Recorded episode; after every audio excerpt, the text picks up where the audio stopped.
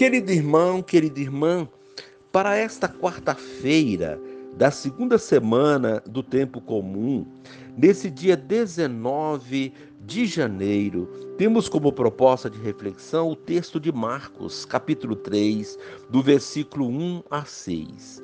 Naquele tempo, Jesus entrou de novo na sinagoga. Havia ali um homem com a mão seca. Alguns o observavam para ver se haveria de curar em dia de sábado, para poderem acusá-lo. Jesus disse ao homem da mão seca: Levanta-te e fica aqui no meio. E perguntou-lhes: É permitido no sábado fazer o bem ou fazer o mal? Salvar uma vida ou deixá-la morrer? Mas eles nada disseram. Jesus então olhou ao seu redor, cheio de ira e tristeza, porque eram duros de coração, e disse ao homem: Estende a mão. Ele a estendeu e a mão ficou curada. Ao saírem os fariseus com os partidários de Herodes, imediatamente tramaram contra Jesus a maneira como haveriam de matá-lo palavra da salvação. Glória a vós, Senhor. Querido irmão, querida irmã, na sinagoga, outro conflito entre os fariseus e Jesus. Aferrados à observância do sábado, eles têm visão curta para a realidade e são insensíveis às necessidades das pessoas. No caso, um homem com mão paralisada Jesus dispara uma pergunta tão adequada que a assembleia emudece. É permitido no sábado fazer o bem ou fazer o mal? Salvar uma vida ou matar? A resposta é óbvia, mas os fariseus não querem se comprometer. Calam-se, mas no seu interior tramam a eliminação de Jesus, que tem boas razões para ficar indignado, por causa da dureza do coração deles. Não beneficia o ser humano enquanto estão apegados a uma lei caduca, desumana. Não querem deixar livre um pregador que defende a pessoa, libertando-a das opressões ideológicas e sociais. Querido irmão, querida irmã, a ação de Jesus nos ajuda a perceber que é necessário deslocar a preocupação com a instituição ou com a lei para a pessoa humana. A pessoa humana é que deve ser o centro das atenções na religião, na economia, na política, em tudo.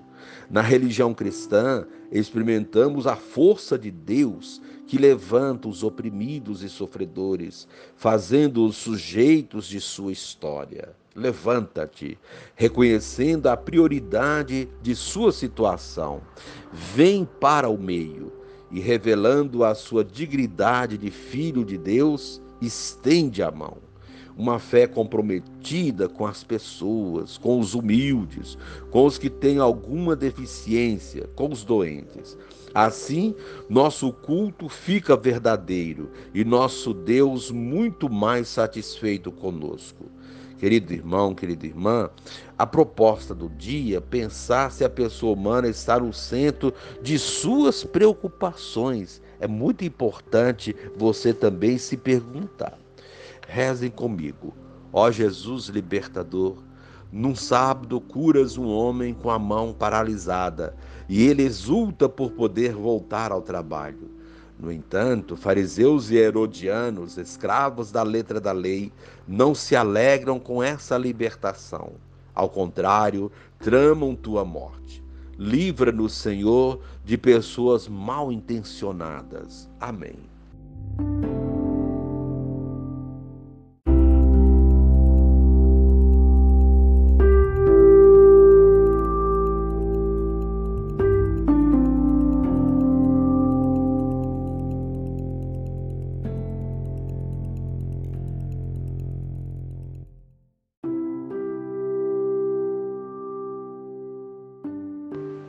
Querido irmão, querida irmã, dando continuidade à reflexão da palavra de Deus, da liturgia desta quarta-feira, da segunda semana do tempo comum, nesse dia 19 de janeiro, você poderá acompanhar através da sua Bíblia os textos.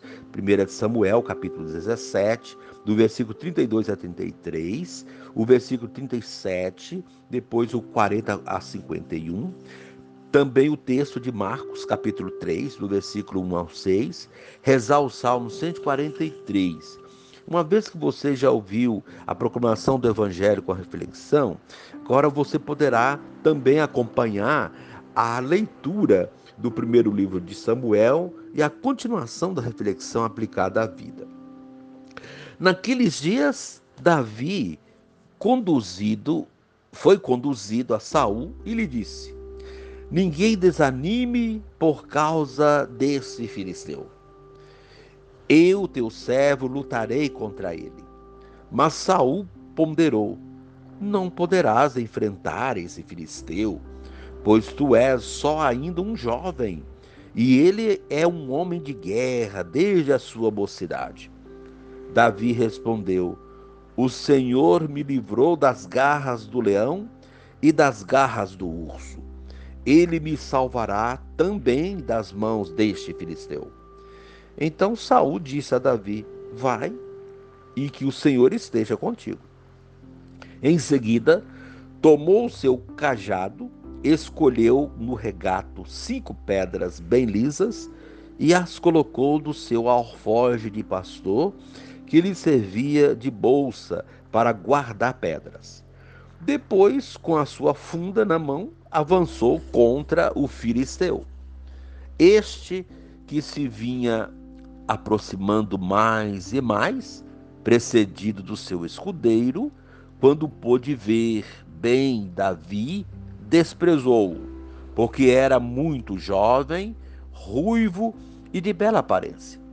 E lhe disse: Sou por acaso, por acaso um cão para vires a mim com um cajado?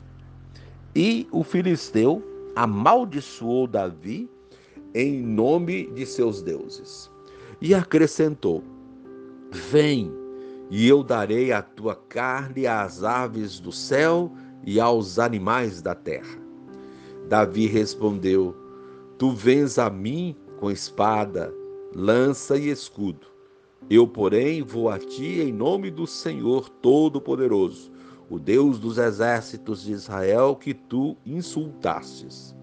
Hoje mesmo o Senhor te entregará em minhas mãos, e te abaterei e te cortarei a cabeça, e darei o teu cadáver e os cadáveres do teu exército dos filisteus, dos filisteus às aves do céu e aos animais da terra, para que toda a terra saiba que há um Deus em Israel.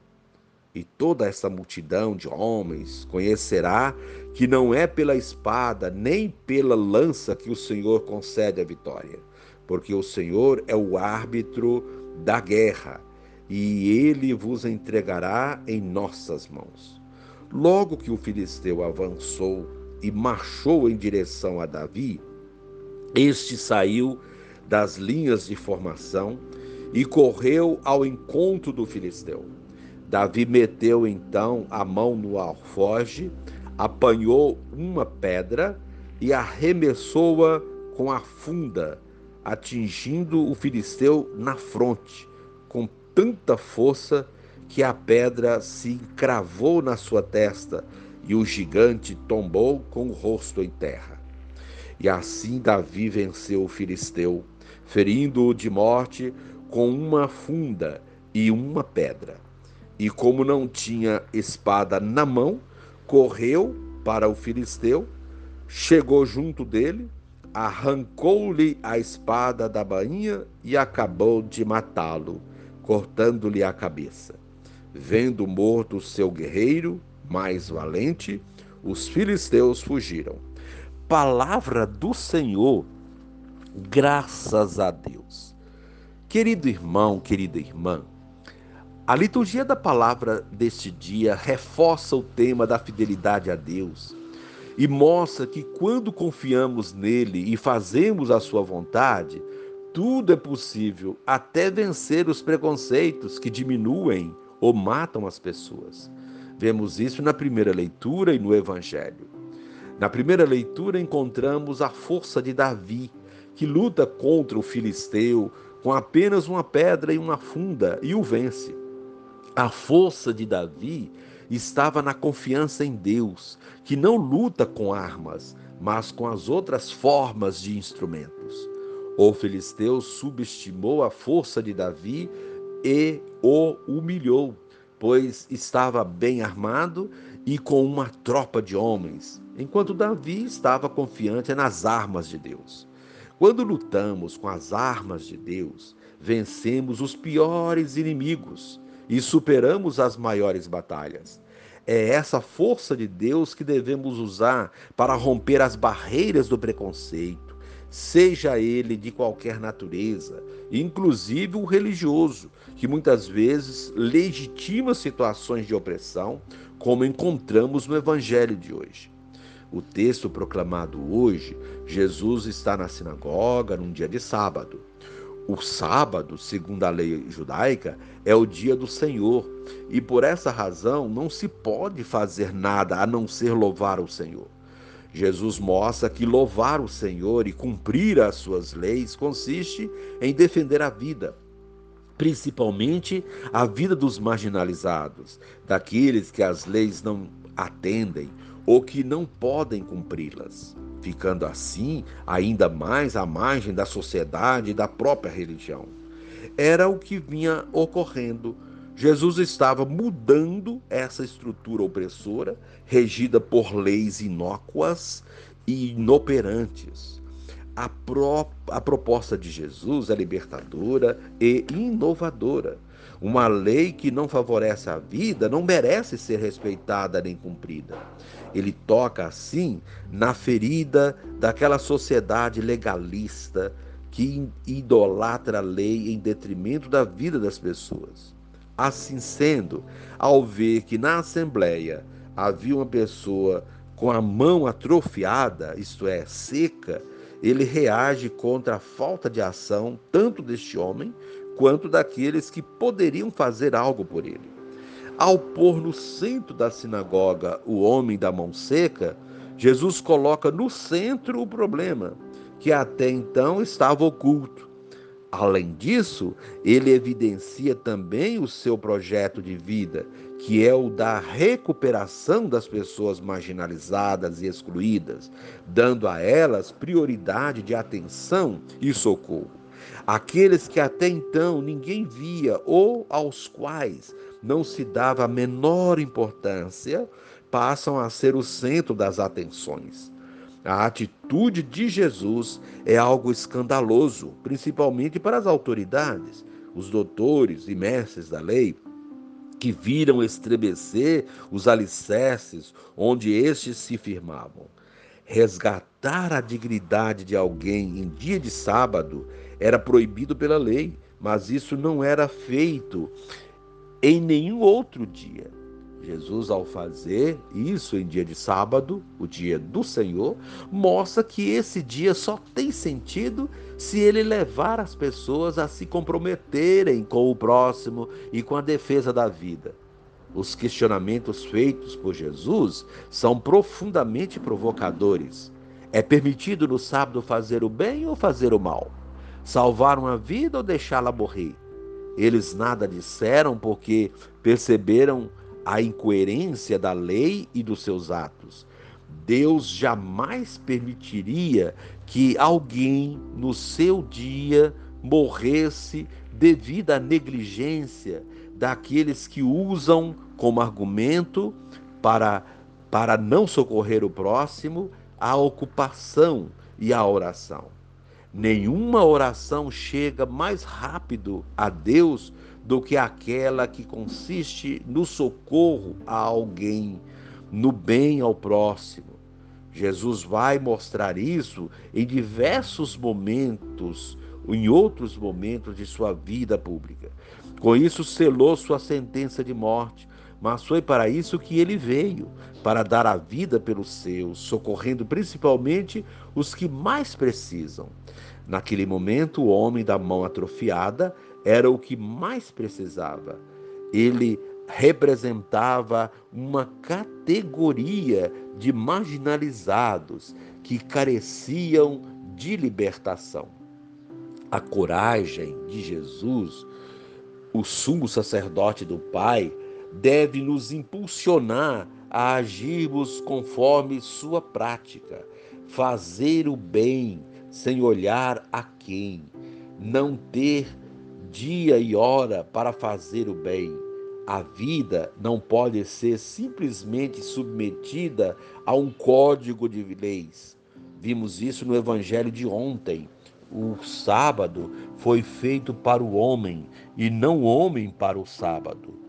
As leis existem para proteger e defender as pessoas, e não as pessoas para defender as leis. Mas era o que os doutores e mestres da lei faziam. Isso vale também para as normas religiosas. Elas existem para favorecer a vida e não o seu contrário. Uma prática religiosa que consiste no cumprimento de um código de normas e leis é uma prática que mais oprime do que liberta. Isso entristece a Deus, pois revela a dureza do, do nosso coração. Não podemos deixar que a vida religiosa endureça o nosso coração a ponto de apenas cumprirmos o que pedem as leis.